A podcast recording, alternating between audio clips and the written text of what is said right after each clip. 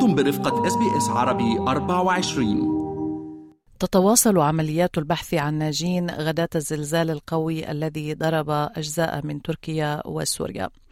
هذا وبدأت قوافل المساعدات الإنسانية بالوصول إلى تركيا لتقديم المساعدات للمتضررين. وقد أعلنت 45 دولة عن تقديم مساعدات في هذا الإطار. نتحدث اليوم مع الدكتور سعيد عجلوني عضو اللجنة الاستشارية للجمعية السورية الأسترالية التي بدأت أيضا بالعمل على جمع التبرعات من أجل إرسال مساعدات للمتضررين. شكرا سيدة إيمان على هالفرصة هي للتحدث عن هذا الموضوع. مثل ما حكيتي حكيتي حضرتك يعني الحقيقة الجميع تأثر بهالفاجعة الكبيرة لأنه كما نعرف جميعا آه، المواطن السوري في المناطق المجاورة لتركيا أجبر على الهجرة من منطقته من بيته في إدلب في حما في حلب.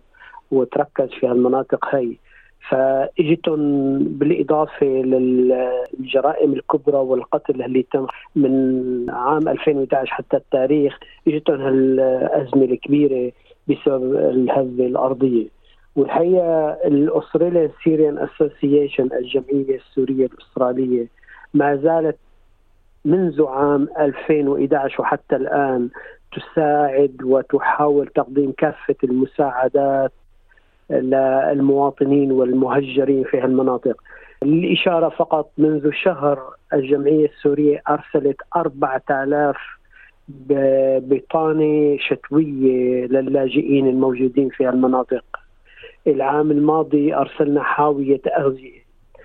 ردا على سؤالك ردا على الكارثة الكبيرة الحالية الجمعية السورية أخذت آه، قرار بجمع تبرعات وفتح حساب بالبنك لجمع تبرعات ومن ثم تحضير سلات غذائية للمواطنين المتضررين بهالهزه الهزة الأرضية. كل food آه، basket أو سلة غذائية تحوي مواد معلبة ومواد dry آه، food ممكن تكفي عائلة لمدة ثلاث لخمس أيام. اذا آه، هذا التحرك الأولي، آه، هل هناك تنسيق مع جمعيات أخرى على الأرض هناك؟ يعني كيف قررتم أن المفروض مثلا إرسال هذه المجموعة الغذائية وليس شيء آخر؟ يعني هل تتواصلون مع آه، يعني منظمات إغاثة معينة؟ يا نعم نحن نتعامل مع جمعية تركية اسمها مؤسسة رحمة موجودة داخل تركيا. فعادة الحاويات الغذائية وحتى منذ فترة كمان بعثنا حاوية كتب وشناتي للأطفال المدارس ممكن نتكلم عليها بعدين ترسل إلى تركيا وتسلم إلى مؤسسة رحمة. ومن ثم مؤسسة رحمة تقوم بإدخالها إلى المناطق المتضررة في سوريا خصوصا في شمال سوريا حلب عين تاب وكلس هالمناطق هدول الموجودين في على الحدود التركية. اذا يعني العمل الآن الذي تحضرون له هو جمع الأموال وشراء المواد الغذائية من أستراليا وشحنها أو بتشتروها من مكان آخر يعني خارج أستراليا؟ الحقيقة آه، في السابق والفكرة ما زالت الآن نشتري الأغذية من داخل أستراليا لأنه كمان يعني نشكر المؤسسات الغذائية في أستراليا بس نشرح لهم الوضع بيعطونا المواد الغذائية بأسعار مخفضة. فنشتري المواد الغذائية من هون نضعها في حاوية كونتينر لأنه مثل ما بتعرفي سيدة إيمان كافة أعضاء الجمعيه الأسترالية عبارة عن متطوعين عندنا كادر كبير. فعملية التعليب تأخذ وقت. غالبا بنحطها بصناديق كبيرة نضعها في حاوية ومن ثم نرسلها إلى تركيا.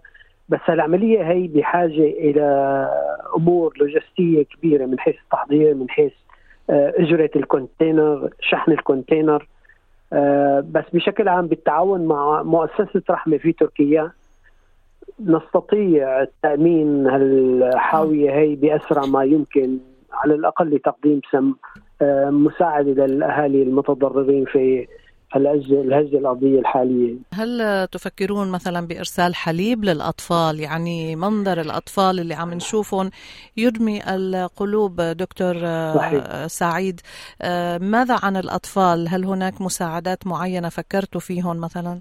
يعني هدفنا الأساسي هو الأطفال، النساء، ال ال الناس الكبار في السن ال elderly people وعلى الدوام الأطفال خصوصا الرضع بالنسبة لحليب الأطفال هذا هذا الأمر آه، بالقائمة الأساسية عنا على القائمة في تحضير السلات الغذائية ففي بده يكون دواء دواء بعض الأدوية الضرورية آه، حليب أطفال ضروري شيء أساسي ومن ثم معلبات غذائية لحمة آه. رز عدس نعم. فول كل هالمعلبات اللي ممكن يعني تنحط في حاوية وترسل لأنه كما بتعرفي حضرتك بتاخذ وقت كبير ما بين التحضير فعلا. والإرسال ومن ثم التوزيع فما بنقدر نبعث أغذية طازجة كله عمليا إما dry food أو اغذيه معلبة. معلبة طبعا.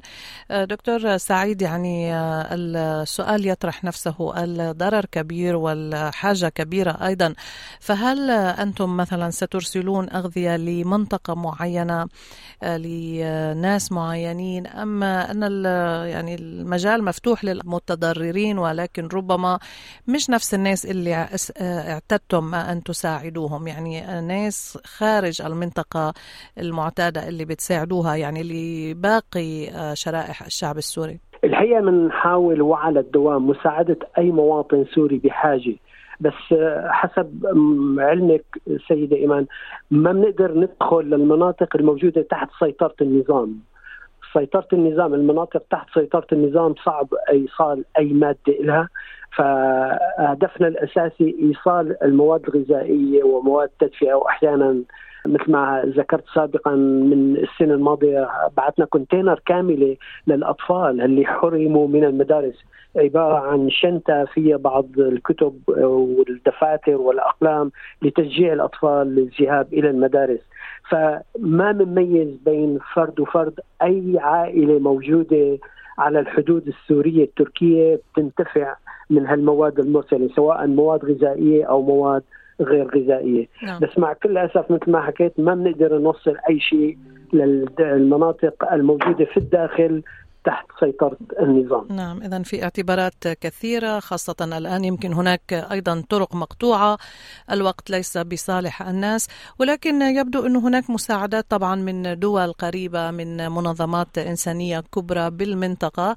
هل عم بيصير في تواصل مثلا بينك بينكم وبين منظمات أخرى أو حتى جمعيات سورية في أوروبا؟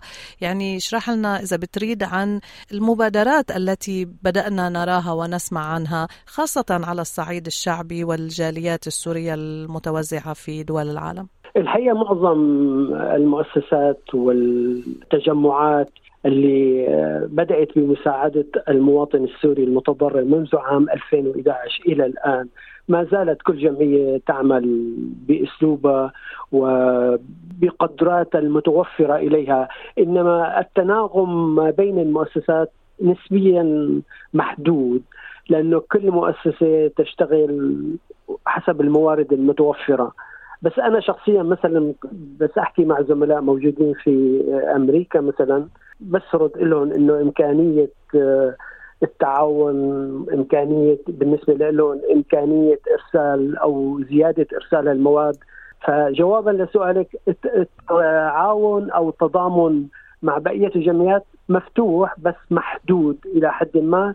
لأنه كل جمعية عندها أسلوب معين في نعم. إرسال المواد. نحن بالنسبة لنا الجمعية الأسترالية السورية هدفنا الأساسي مساعدة الأطفال والنساء والشيوخ العجز وطبعا يعني مساعداتنا محدودة. مثل ما حكيتي حضرتك العوز كبير جدا. ومهما أرسلنا العوز أكبر بكثير وبالإضافة للشيء والضرر اللي حصل خلال السنوات الماضية الهزه الأرضية هي سببت ضرر أكبر وأصبح المواطن بدون شلتر أو بدون واقية فوق رأسه؟ فيعني عم نحاول قدر الإمكان قدر إمكانياتنا وقدر إمكانية الحصول على تبرعات من المواطنين لأنه كمان حتى المواطن بلش يتذمر إنه الفترة أصبحت طويلة. نعم. وتقديم الإعانات بشكل مستمر يعني نعم اصبح ولكن مميز.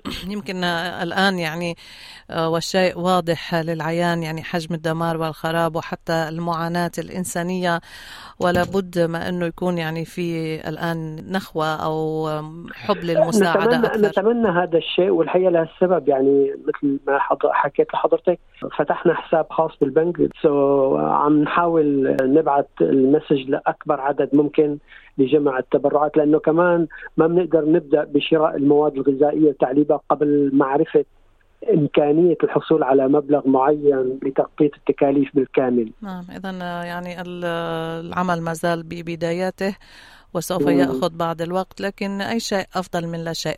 نحن بنشكرك جزيل الشكر الدكتور سعيد عجلوني عضو اللجنة الاستشارية للجمعية السورية الأسترالية بملبون. شكرا جزيلا لك. شكرا لك سيدة إيمان. استمعوا إلى آخر إصدارات SBS عربي 24 على جميع منصات البودكاست. تابعوا بودكاست الهوية في موسمه الثاني. الذي يروي قصصا واقعية تعكس تحديات الانتماء التي يواجهها الشباب العربي في أستراليا.